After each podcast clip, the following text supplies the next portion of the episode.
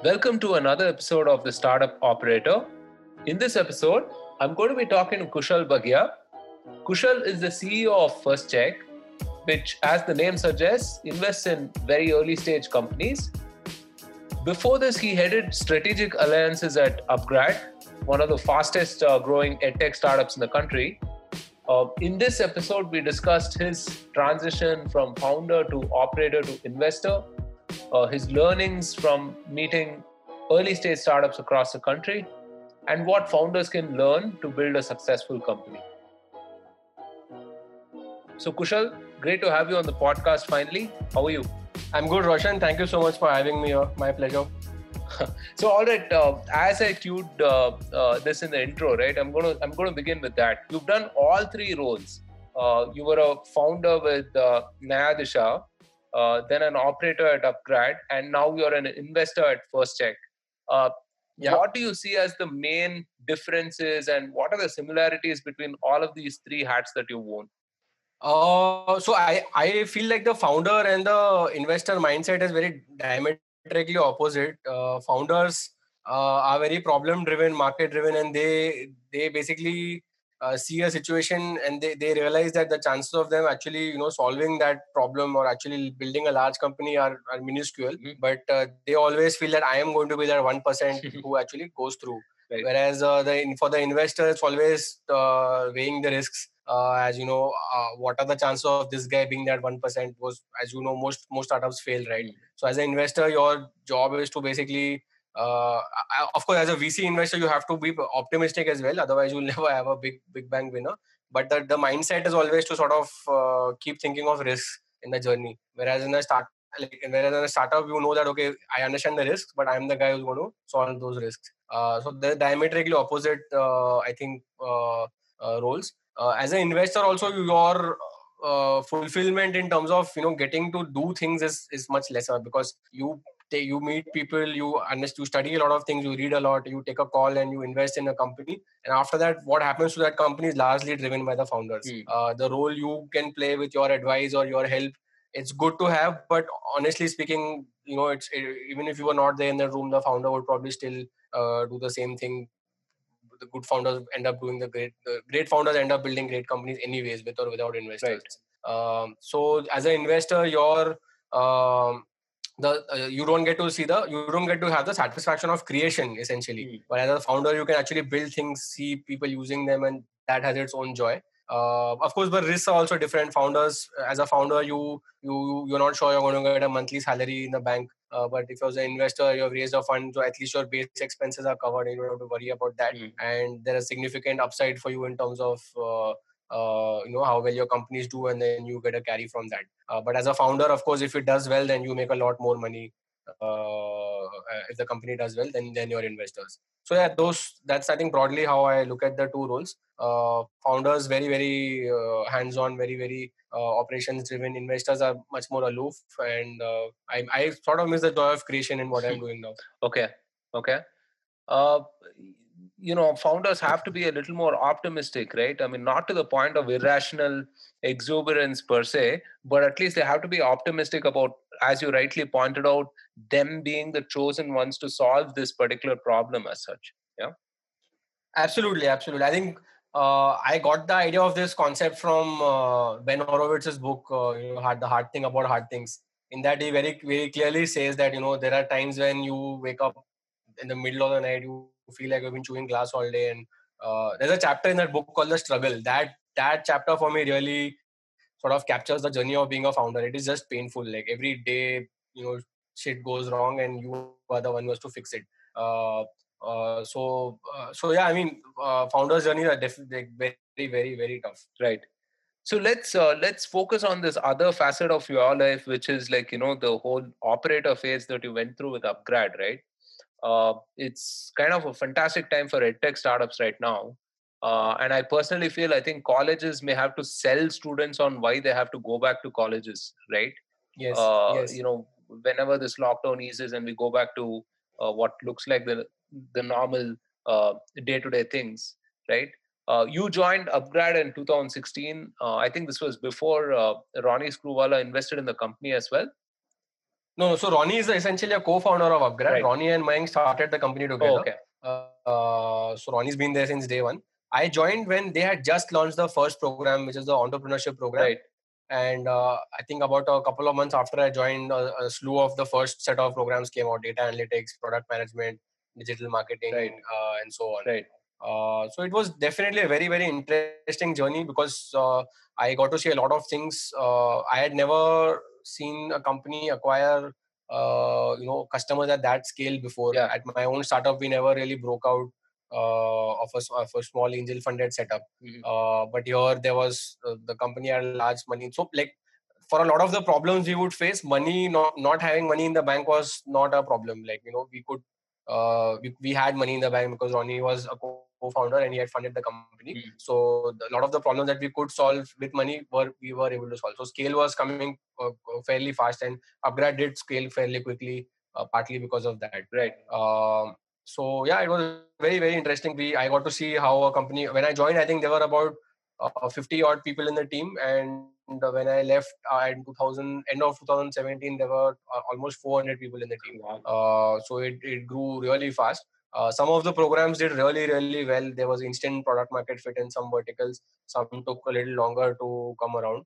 Uh, but the interesting thing about Upgrad and in any sort of edtech uh, program driven company, right, Mm. is that in normal companies you have to find PMF once. So if you're Uber, you figure out that okay, you have an app where you press a button and the cab Very comes. You launch it, you see people using, and you you figure it out, and after that you scale. Mm. In a edtech company with, with you know these verticals, you have to find PMF every single time for every Mhm. program. Yeah. So each program runs as a new vertical. Each or each of those programs will have its own uh, channels, its own sort of com- communication, a different TG, a different CAC, a different LTV. So so Upgrad had a very uh, good structure to handle this uh, kind of complexity. So they had a, pro- uh, sort of a program director for every every program Mhm. uh, that would sort of handle for that. So within Upgrad, there were basically uh, four different divisions for each of the programs. Kind of like a category manager in Amazon or something of that sort. Yeah, yeah, so, something like that. Exactly, Right. exactly. Uh, so yeah, definitely very interesting experience. My role was to uh, sell this to corporates to get, get their buy-in in terms of uh, three four things. One was getting them to uh, co-create content with us. So convincing Uber to come and do case studies with us on our programs, convincing Genpact to come and do that, so on.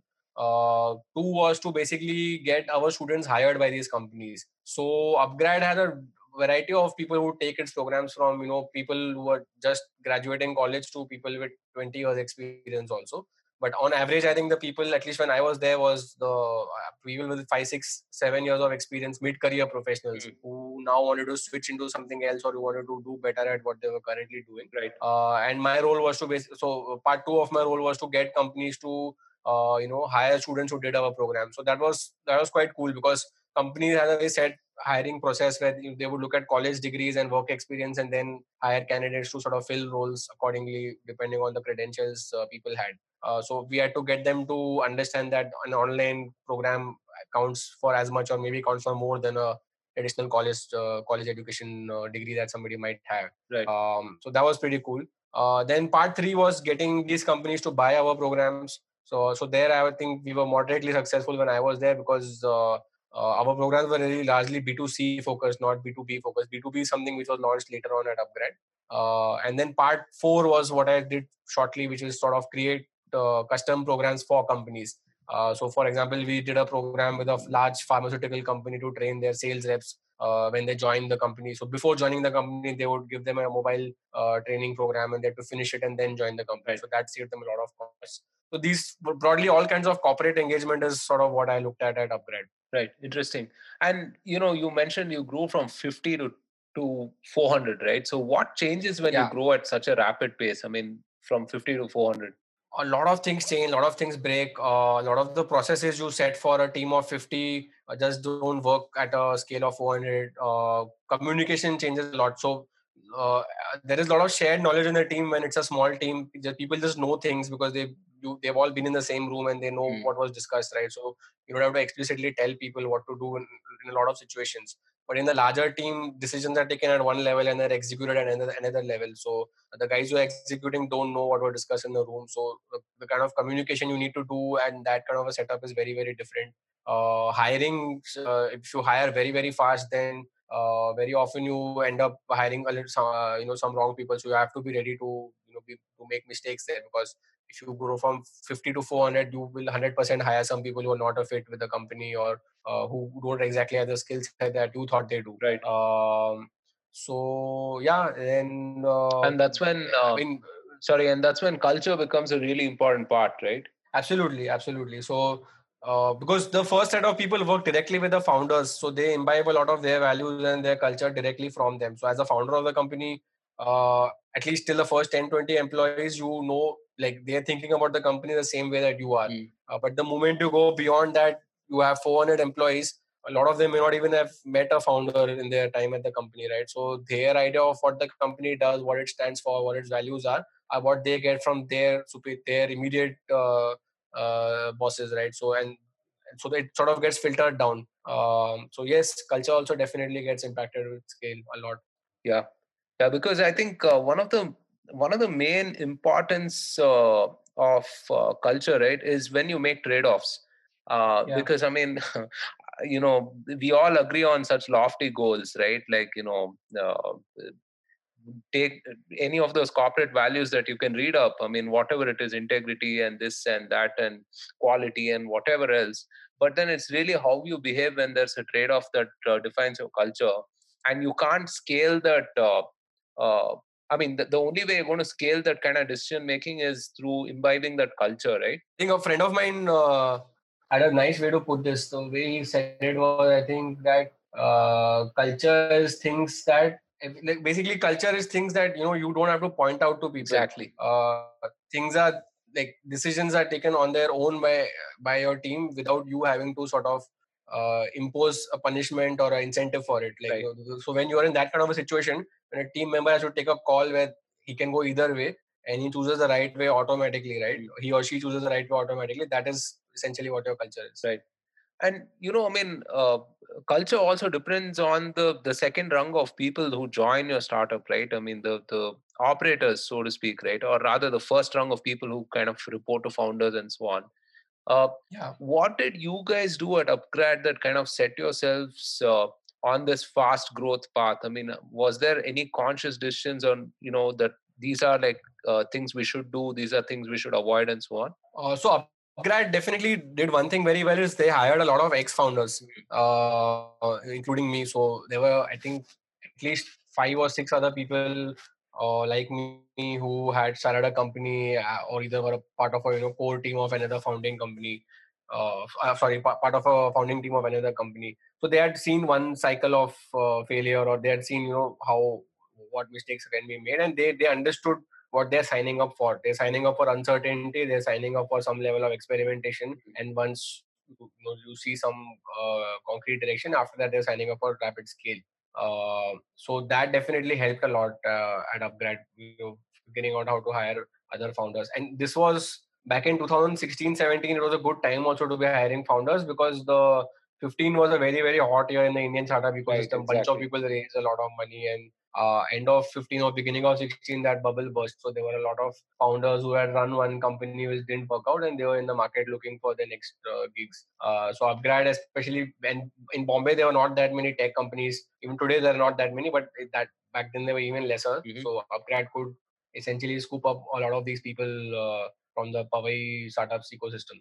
Interesting interesting.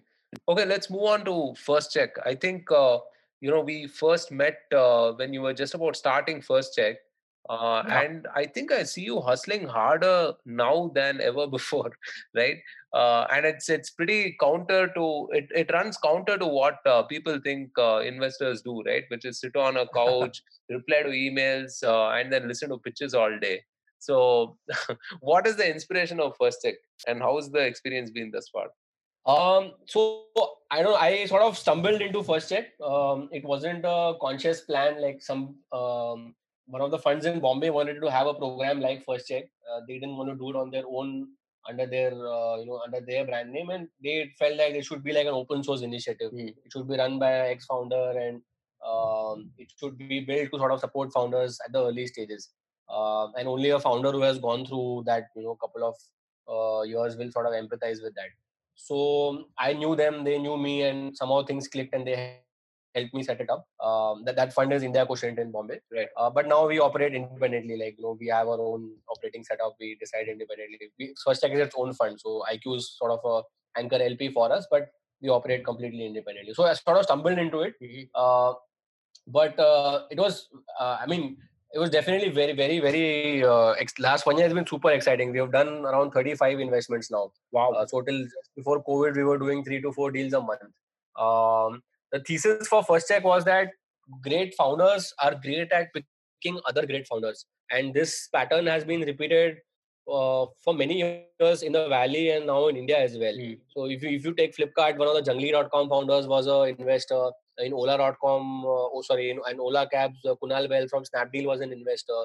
Girish from Freshworks has been an investor in you know many multiple uh, SaaS companies that are doing really well. Mm. Um, so across across valleys, across geographies, across sectors, you see that uh, some of the best startups typically have other founders who are investors uh, on day one. Right. Right. And we believe that these guys are great at picking early stage companies for two reasons. One is that they either invest in people they know. Um, so if it's a ex-employee who's starting something or a batchmate from college or somebody they have worked with in some capacity. So it's a it's, in most of these cases it's a person bet where they know that you know this this person is a rock star and no matter what they start, I, sh- I should have some money uh, in in what they're doing. Right. That is a big big edge to have on day one.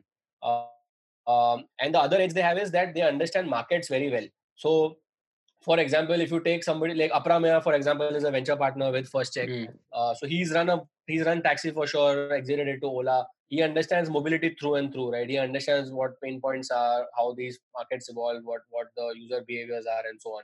So he'll likely see a trend before mainstream VCs or investors would see them. Right. Uh, or if you take, for example, uh, uh, Vidit who runs Meesho, right? He's at the leading edge of social commerce, so he knows exactly what's happening in that market. Um, or if you take Farooq who ran Fynd and sold it to uh, which got acquired by Reliance. So these guys understand markets very very well, and um, we believe so. These are the two edges they have on day one, which other angel investors or other regular investors don't have. Um, they have a, these guys have a great network of people, and they know whom to pick. Uh, you know when people are start. So anybody in the network who starts up typically goes to them. So they have good deal flow to start with. Then to sort through that deal flow, they they know the people that they're investing in and they know the market that they're investing in and, and quite often it's a combination of both. Hmm. so because of this we feel that they have a very big edge when they pick early stage companies. So first cheque as a fund was designed to just back these founders. So wherever they invest we will co-invest with them. Um, so it's a it's a pretty cool concept. In, in the valley this is called a scout fund uh, but we have sort of morphed the model into something else. So in the valley for example each large fund has its own scout program. Um, but here what we have done is we have not we have not not sort of tied ourselves to one fund. We have multiple LPs and uh, First Cheque is on like an open source program. We tie up with some of the best founders in this country who have built and sold companies, and we just co-invest with them. So it was quite like because this concept didn't exist in India, I had to sort of come up with ways to explain it to people, Right. convince these founder angels on you know what is in it for them, uh, for us to be investing with them. Then build deal flow, uh, work with these guys to make sure that you know we, we invest with them wherever they are investing, build up a brand name, um, so yes, it was it was essentially like starting a company only. Sure. But when I got into it, I didn't realize that is what I'm signing up for. But that is what it was. Right. And now we've got around 17 plus uh, fo- fo- founder angels. We call them our venture partners. Some of them are really, all of them are really stellar, stellar names. Like the you can check them out on their website. Um, you know the the the VP product management at Freshworks, the CPO at Byju's, um, the founder of uh, uh, the founder of Mettl, Ketan, uh, founder of OQs, Harpreet. So there's a stellar group of people from different sectors like you know edtech, fintech, uh, e-commerce, payments, you name it. Like we have people from all different backgrounds. So if a uh, entrepreneur comes pitches to us, we typically know one founder who has built and exited or has operated a company in that space, and that person is like one of the best person to judge. Uh, you know that startup idea. Right. So that's how we operate. Right. So that's a pretty Uh, significant uh, advantage, right? I mean, knowing whom to pick and you know also understanding markets intrinsically. Uh, what are some of the adaptations that you know founders or operators have to go through to become investors? So to be able to sit on the other side of the table, what are those like you know? I won't call it skill gaps. More like you know, what Yeah. are those intrinsics that you know you have to sort of adapt? So actually, there are skill gaps. Like a lot of uh, founders, typically when people start doing angel investments, right, they make some. Um, a lot of people make mistakes. Hmm. You- So the skill set you need to be a founder um, is not the exact same skill set you need to be an investor. There is an overlap for sure, but uh, investing mindset is very different. So as I said, risks is the lens you need to look at uh, through when you're uh, when you're an investor. So as a f- founder, angels typically, um, I think a lot of them get swayed by the personality of the founder that they're dealing with, right?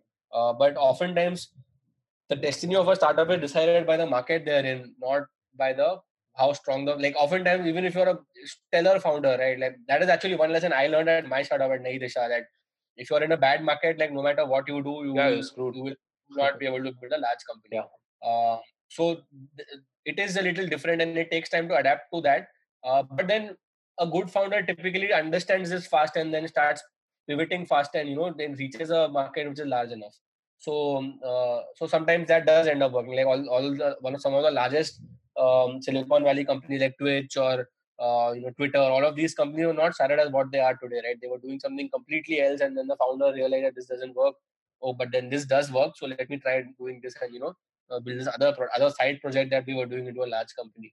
Yeah. Uh, so uh, to your question on what is the skill set that um, founders need to evolve, one so one is basically to you know so one is also uh, one is valuation figuring out at what price to sort of enter a company at what stage uh, depending on the traction they have. Mm-hmm. that is a skill set a lot of founders don't have. Um, two i would say is to figure out how to sort of structure that or sort of how to advise that company to reach a, an institutional fundraise like what steps they need to take uh, who are the best investors in the ecosystem who should participate so typically, founders have worked with their own investors, right? They, they would have had three, four, five funds who have backed them in their journey. But the universe of VCs out there is much larger. Mm. Um, so to match their portfolio to the right investor is another skill set. So VCs typically do this. VCs full-time investors will go out of their way and meet every other VC in town so that they know who's doing what, who invests at what stage, what type of companies which other fund like, so that when their portfolio start maturing, they can make those connects. Uh, but if you're not a full-time investor, you don't have the time to do that, right? Um, so that is also one more sort of gap uh, which founders have to overcome. Uh, and three, I think in some ways, uh, founders need to uh, uh, founders when they're investing outside of their own markets, right? Like for example, you may be a founder who's who's started a run a SaaS company, mm. but then you get a pitch from somebody who's doing a consumer internet startup.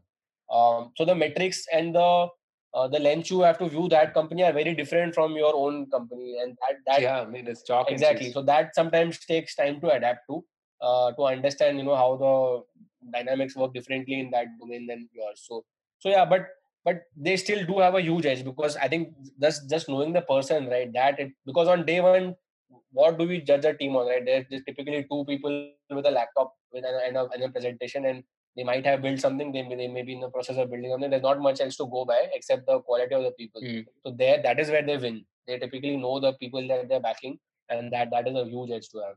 Right. You must be talking to a lot of startups right now right? I mean tens if not hundreds of uh, startups. Uh, what are the most common mistakes that you notice at a very very uh, early stage? So i have two pet peeves with the founder community and i also made these mistakes so I do, I do my best to sort of educate founders as to why they are mistakes. Mm-hmm. So number one thing is that most people have a hammer and they're looking for a nail. Mm-hmm. So they know something like they know like for example if you take my right Nayi Disha, mm-hmm. so we used to make Kinect based games for kindergarten schools. Right. Mm. So now when I look back to 2012, Kushal who was just outside of college and who started this company, why did schools need Kinect based games? The answer is they did not. They needed I mean, you didn't specifically need a Kinect in a school, right? Mm. But because we knew how to make Kinect based games, we made Kinect based games and we try to sell them to schools. So that is what most founders do. Like because they are in a domain or because they know how to build something, they build it and then they expect that that will be a large company.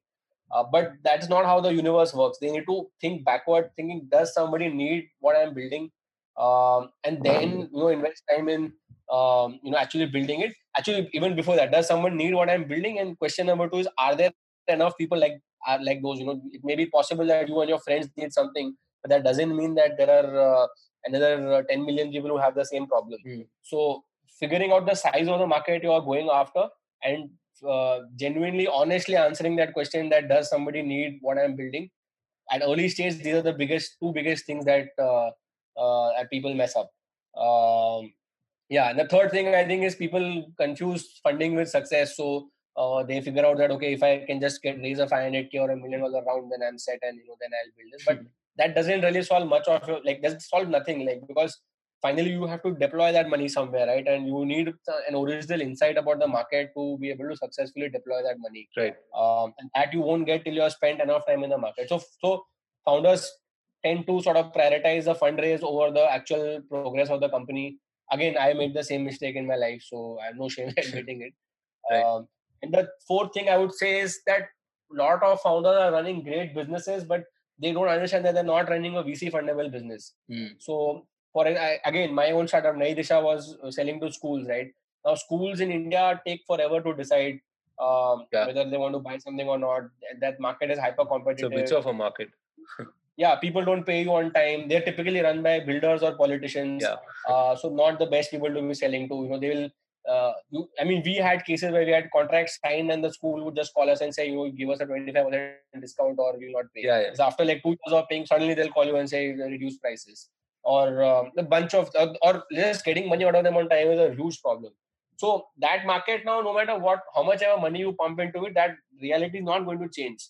Uh, or there are other sectors where, you know, services companies, people are uh, like businesses don't have any operating leverage with tech, tech right? Like mm. founders don't realize that they are in a space uh, which is which is never going to be VC funded, and that is very sad because uh, they every business doesn't need to raise VC capital, right? Mm. You can be a very happy and very successful founder running a hundred crore uh, company with making a couple of crores for you and your co-founders every year, and you can live a very very comfortable, not even comfortable, luxurious life is what you can lead with that kind of money in India, right? Mm. Um, but if you run after VC money, then you will never get there, and VC will never neither neither will they fund you nor will um, you know you progress with your own. It's a big distraction, right? Trying to go after a VC fundraise. Yeah. Um, so this I think is one of the biggest thing. Like people need to realize, uh, you know, honestly answer the question: Can my business at some point make hundred million dollars in revenue? If it can't, then then this is not a VC business. I should look for other sources of capital like a loan or an HNI or something else. But a VC will, even if they give me the money, then um, it's going to be a disaster because I will never be able to grow at the scale they expect me to, and uh, it's just be a mismatch of expectations. So um, yeah. So yeah, point point four is to basically understand whether or not you are in a VC business. That that is crucial. Yeah most first time uh, founders uh, severely underestimate uh, you know how much time how much effort it's going to take to you know get any modicum of success i feel right?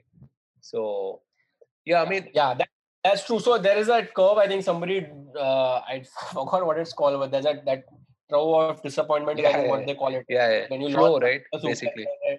yeah and then you realize that okay this is not as quick as a because the uh, somehow the, the the media always picks up stories where people make billions like the instagram guy started a company and within a year they sold it to yeah. facebook and you know for 1 billion and youtube got sold for 1 billion and so people tend to glamorize these things and they don't understand that this could be that guy's fourth startup like so if you take travis for example right the uber founder he's one of my favorite founders. Yeah. uber is his third startup he's been he was at it for i think 10 or 12 years when he started uber. Yeah. He had been living in his mom's basement for 10 years after college uh, in the US, that, that's like that's like an insult to tell someone right, that you're still staying with your parents. Yeah. He was doing that like for 10 years after campus, he was still staying with his parents.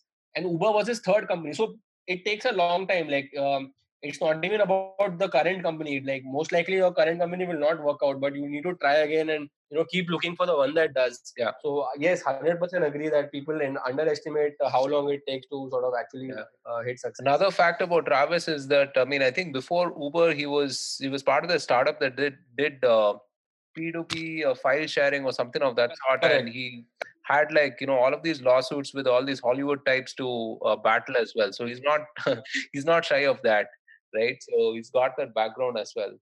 Uh, yeah. So one of the things that you know startups have to do is like you know attract the best of the best people uh, with whatever yeah. little resources that they have, right? Uh, yeah. With a very limited brand and so on, right? So these operators who kind of uh, join startups at very early stages and like own functions or whatever make or break a startup in in many ways, right? So yeah. what can a founder do to kind of attract these people?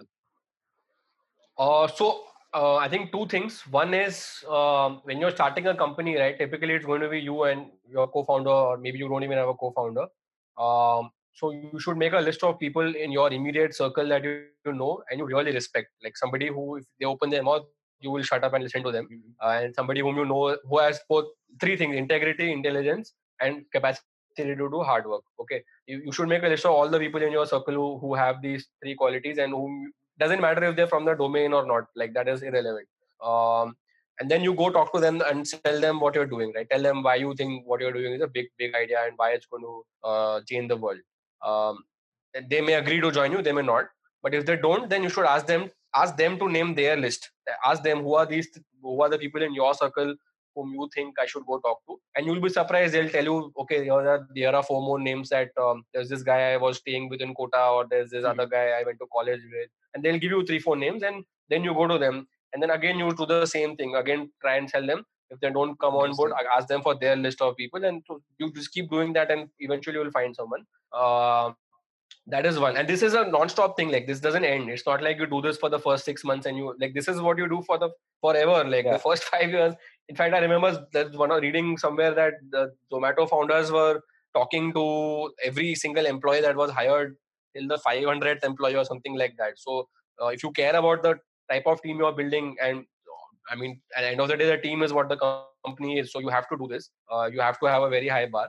Um, the other thing which i think indian founders don't do at all or do very very less of is to communicate their vision online build a brand personally Yeah. uh, write blogs do videos do podcasts shout from rooftops about what you're doing so if you see what austin is doing with lambda school for example right he's a he's a magnet like he like he does zero marketing right? he just tweets all the time Yeah. all, all the time he keeps tweeting about what he's doing successes failures what what are they learning all the time he's just communicating what's happening in the company and that will automatically attract insane inbound interest right i'm sure everybody who was interested in Yeah. tech probably mailed austin saying hey i'm super excited about what you're doing i would love to grab a coffee I think uh, one of the Collison brothers uh, left Stripe to join him, right? Exactly exactly Yeah. So Exactly. So that's how big of a win that is, Yeah. right? So even in India, I think this has happened with that Pesto founder uh, recruiting one of Swiggy's co-founders to come on board. Yeah, yeah, exactly. Really cool. Yeah. That's a, that was an recent thing as amazing. well. Uh, yeah. So um, people, founders need to set aside time to uh, sort of invest in this long term. Like keep writing blogs, keep sharing, keep appearing on interviews, podcasts, keep sharing what you're doing. Why? Why do you think you're you're building something that's going to change the world? Unless you shout from rooftops, nobody's going to you know suddenly wake up and uh, um, realize that you know this is the company I wanted to join. Yeah. For, for even for us at Nayi Disha, the some of the best, one of the best hires. Actually, all the best hires we made were inbound. There were people who mailed us saying that I like what you're doing. I read your blog, or I saw your interview on this channel, or I saw you guys there at this event, and uh, I would really like to have a Yeah, chat. those are the best. So inbound guys, because they've already self they've filtered themselves out for interest, right? You know that he cares. Like otherwise he wouldn't make the trip to come and see you and interview on his own. Yeah. So uh, so but that inbound has to be generated. Like it doesn't just come one day. Like you have to invest um invest time to sort of create that inbound. Absolutely, absolutely. So Kushal, uh, let's move to what we call like a rapid fire round. Okay, I mean this is not going to be anything scandalous. Don't worry about it. So uh, Okay. just quick answers to all of these uh, following questions. Uh, so if you were to pick one role, right, founder, operator, or investor, which one? Uh investor. Why? So um, I I mean I I personally am I feel I am a very uh, uh, I'm too curious to for my own good. Like I keep reading about things with nothing to do with my my daily life. I, I I like meeting a lot of people. I like understanding their lives. Uh, and all of these sort of traits align perfectly with being an investor. Awesome. As a founder, you need to have those blinders on and just do what you're yeah. doing for years and years and years, right? Like like so that quality is which is focus essentially. Just do one thing for ten years and do it the best in the world, right? Right. so that is something i don't think i have uh, uh, i have in me i keep getting distracted i keep going and meeting other people Hmm. finding out what they are doing so uh, as a in terms of skill sets investing is what sort of aligns very well with me Awesome. Uh, the best founder around, in your opinion? Hmm. so i'm a big fan of swiggy so harsha is what i would name like i feel swiggy has executed relentlessly matlab, i have i must have had like 200 orders in like uh, last year Mhm. and not one order was late it is insane Yeah. like Crazy. so i i'm a big fan of swiggy Yeah, the best investor, in your opinion? So I'm a big fan of Bill Gurley from Benchmark. Uh, uh, I think the all-time greatest of all time VCs. uh, if you read that book, um, there's a book called which covers Airbnb and Uber. So Uber, his investment in Uber was not an accident. It's not that he was sitting in his office and one day Travis came and pitched him. He knew that there is going to be a company which is going to be a marketplace for transportation, and he had met every single startup doing that. And wow. he had been watching out for that company for three years or two years before Uber actually came about. So and he's he he had done multiple marketplaces before and he had identified okay there is a market where a marketplace would really really kick off uh, you know a huge business and this company will be built so i mean benchmark of course has a slew of hits but just the uber investment was a monster yeah. monster return on their investment so to anticipate that, that you know this is this is how this market is going to evolve and then to find the founder who's going to actually build a company that dominates that market yeah, is amazing. That's truly fantastic. Uh, Bill Gurley for me is uh, for sure my uh, uh Indian investor. Uh, in India, hmm, tough to pick. So I owe a lot of what I'm doing at First Cheque to Anand and Madhukar from India Quotient. Uh, they and I think they, uh, I respect them a lot for uh, seeing uh, trends before they become mainstream. So they back lending companies before they became mainstream. Lendingkart was their company. Uh, they backed vernacular Indian companies before they became mainstream. Chat was their company. Uh, so I really respect what they've done with uh, India Quotient. They've taken contrarian bets, and a lot, lot of that has awesome. out. One apart from that, if I, if I can name one more, I think Accel is also yeah, yeah I mean, Accel's uh, Accel speaks with Accel. I think ten unicorns or something like that in their portfolio. So they they are absolutely with Flipkart, Swiggy, Freshworks. Uh, and the way they have dominated the SaaS category, right? Like any SaaS founder who starts up automatically think that I should raise from Shekhar Kirani at Accel. So uh, kudos to yeah. Accel as well. Uh, one Series B company that you wish you had invested in? Series B, Razorpay. I really like yeah. Razorpay. I love the product. I love the execution of the founders. Razorpay is one company I would definitely. Okay. Most underrated sector in India right now, investing wise. Uh, I think edtech is still underrated. Like despite Unacademy and Byju's, uh, uh, you know, breaking out, the the the depth of that market is mm. so huge it's just so big and the demand for it is just so high that uh, I, I like I think Gaurav Munjal said that in one of his interviews that India's largest uh, internet startup will not be e-commerce, it will be education company. I think I agree with him. The the the breadth and depth of that sector is yeah. just immense. So edtech is I think still un- I mean, I mean till Byju's broke out, people are not even investing mm. in edtech. So yeah, I think just the party is just started. I agree with you. Yeah, especially I mean after this post-COVID phase, right? I mean, uh, yeah, it's going to be a heck of a heck of a thing actually. So yeah. if you could go all in on one company right now, which one would it be? I I would go with Swiggy, man. I am a big fan yeah. of Swiggy.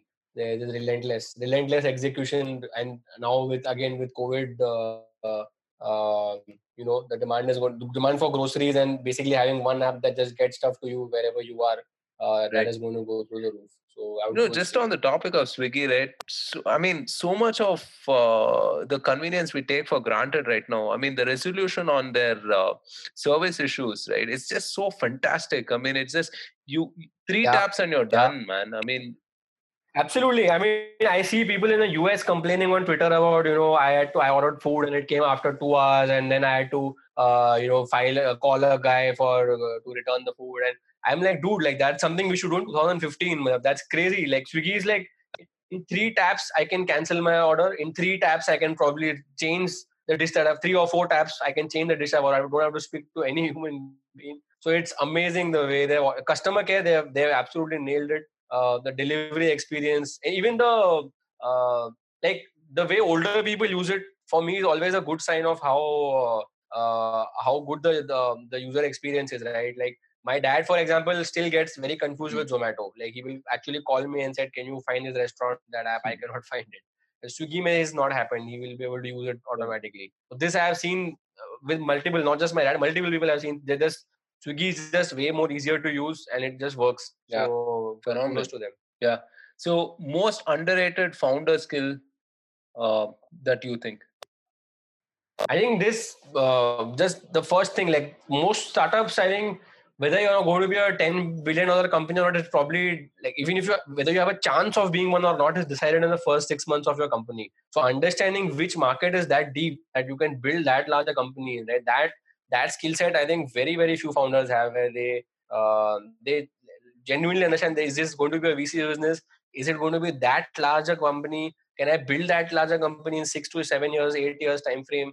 Um, that just evaluating Hmm. markets, understanding you know which are the markets I need to go after. That skill set very Yeah. few people have because people typically come from their own domains, right? Like somebody has worked in e-commerce all his life, he sees e-commerce as a next startup. Somebody has an ed tech, they do ed tech. Somebody has seen SaaS, they do SaaS. Very few founders come out of one startup or do something, you know, for five years and then decide, hey, I think that market is going to be huge. Let me just go after that and build Yeah. something there. Yeah, because I think uh, you know founders are essentially problem solvers, and if you give them a problem, they'll they'll be like happy to like put, go all in and solve that problem. But Yeah. really having that perspective Exactly. to decide which problem to solve, right? That Exactly. uh, yeah, that, Exactly. that is Exactly. and that's actually it's kind of tragic because a lot of people i see are amazing found like amazing people with great skill sets but they're just in the wrong market or they're just solving the wrong problem and uh, nobody can help them no matter how much money you give them that problem will remain a small Yeah. problem so yeah evaluating markets i think is the most underrated Okay, skill set. most underrated investor skill. uh, I think being nice. Um, people don't. Uh, I think I I don't know if it's underrated. At, at least I think in India maybe sort of is, but in the US it's caught up now. Uh, but just be nice to people. Like understand that the founder what he whatever, whatever he or she is doing right. I mean, for most of them it is their first Yeah. try, and uh, if if it's going to be a Travis, uh, he better remember you when he starts Uber, right? So uh, he should come back to you like six years later when he starts Uber. He should remember that okay, this was the guy who, even though he didn't invest, he actually helped me out. He responded to me. He you know actually gave me honest feedback on why he's Right. not investing. Um, so yeah, being nice and being honest with founders is I think uh, very very underrated. The way I think most one problem with India I think is that and to some extent I am also guilty of it is we don't we are not very good at telling people no. Um, so we either avoid it or we uh, we give them a diplomatic answer. But you should do the founder a favor and tell them honestly why you're not investing, why you think it's a small market, or why do you think it'll never be a large market, or if you think the team is not good enough. You should tell them that so that they can go do something else and you know save themselves a couple Right. of years. Like uh, this guy Kevin O'Leary does on Shark Tank, basically. Maybe too harsh. Kevin maybe is a little too direct. Yeah, yeah, but I, I, I always feel that. So I remember, for example, when I was running Nayi Disha, right? Uh, one of the best meetings I had was with Anand Daniel at Accel. I pitched him, I explained everything, and he, then he just sat me down and he explained the math to me that look, this is where you are, this is your average selling price to reach 100 million. This is how much you'll have to sell. Here's how many people are there who can buy this. So this these numbers don't add up. Hmm. So no matter what you do, they they nahi hone wale, right? So that I was, I was eye opening for me that yes, he's right. Like I can't argue with him after that. So just do that math. Tell people why you're saying no, so that they can either go to something else or they can choose to do a small business in that category. So at least they know that okay, Right. they don't have to continue wasting their time with VCs. Yeah. That's certainly valuable. Uh, what is the best quarantine hack that you've discovered? Quarantine hack. Think keeping my camera off. I don't know. Uh, so I, I started getting up a little earlier to sort of get some time uh, to you know do the housework, get ready to start the day before. Otherwise, it I, actually honestly I'm still in the middle of processing this, so I don't know if I have a good hack. Like it's been two three months. I'm not used to doing all the housework uh, on my own, so yeah, I don't have a good answer to this. Right. And uh, what is the book that you're reading right now? Uh, right now, I was reading this book by Scott Adams. Uh, actually, I, honestly, I haven't read it for two weeks, but till two weeks back, I was reading the, the latest Scott Adams book. I like his books a lot. Can't remember the name right now. Yeah, he makes he makes a lot of sense, yeah, man. so I like I So- liked his last book a lot. How I uh, how I failed at everything Yeah. and still win one big right. So Loser uh, thing, I think. Yeah, correct. Ah, Loserthink is Yeah. the new one. Loserthink is the one. Yeah, yeah. Loser Yeah, thing is the I- one. I'm, I'm yeah, I heard about it in that uh, Shane Parrish uh, podcast that I heard. So, yeah, on that note, what is a podcast Okay. that you listen to and that you recommend? Um, so I listen to Invest Like the Best by uh, Patrick O'Shaughnessy, then uh, Shane Parrish podcast. Um, then I liked your Bharat Varta podcast you did with Harsh and uh, Sridhar. Um, 20 VC? I listened to a couple of more. How 20 VC I somehow not that much. I don't know why. I somehow never got along with 20 VC. How I built this I like a lot by Guy uh, Guy Raz. Then uh, my podcasting has sort of gone down over the past one or two years. I used to listen to podcasts when I was driving. Then when I whenever I should drive, I used to listen to podcasts. But a year or two back, I decided enough driving. I don't have time to drive. So uh, since then, it has gone down significantly. But now in the lockdown with dishwashing, it has Yeah. come back up. So, Yeah. So, all right, we're almost at the end of the podcast. Uh, what do you have coming up, and you know, what are some of the words of advice that you can share with uh, all of the startup folks who are listening to this? um just pick pick a good problem to solve that and like sp- i would say spend enough time validating just, just these two things that uh, do people really have a problem that i'm trying to solve and two are there enough of those people in the world who have that problem just these two questions if you can answer to yourself honestly and you know clearly articulate these two things that like do that before you write a single line of code uh, no matter if it takes you one month two months six months don't fret about that but just be sure about this before you Right. start the company Thanks so much for coming on the podcast, uh, Kushal. It was great having you. Thank you for sharing all those wonderful insights, and wish you a fantastic deal flow for the rest of the year and the years forward. thanks my pleasure being here bye bye Thanks for tuning in to this episode of The Startup Operator. We'll interview operators at fast growing startups and curate insights that can help you do better. This podcast is available on all popular platforms. If you like our content, don't forget to subscribe and share. Thank you. Until next time, put your head down and execute.